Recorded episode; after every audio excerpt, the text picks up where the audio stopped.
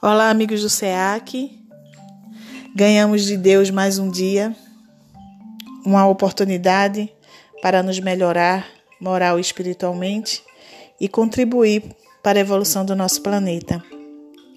Ainda estamos no capítulo três, há muitas moradas na casa de meu Pai, instruções dos espíritos, mundos de expiações e de provas.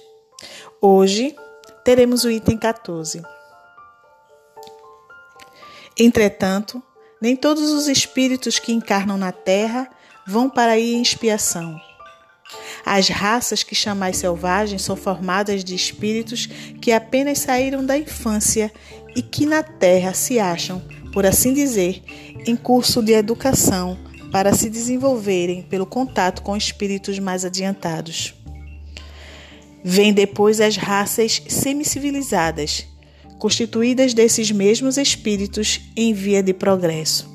São elas, de certo modo, raças indígenas da Terra, que aí se elevaram pouco a pouco em longos períodos seculares, algumas das quais hão podido chegar ao aperfeiçoamento intelectual dos povos mais esclarecidos. Os espíritos em expiação, se nos podemos exprimir dessa forma, são exóticos na Terra.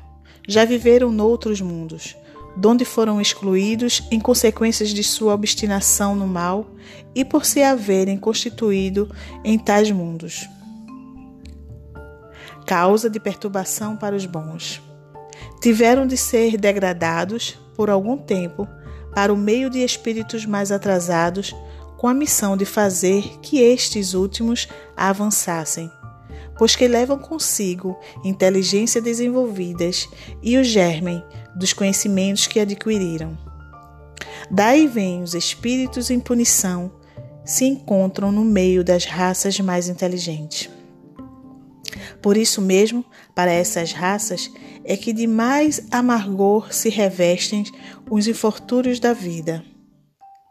É que há nelas mais sensibilidade, sendo, portanto, mais provadas pelas contrariedades e desgostos do que as raças primitivas, cujo senso moral se acham mais embotados. Assim seja.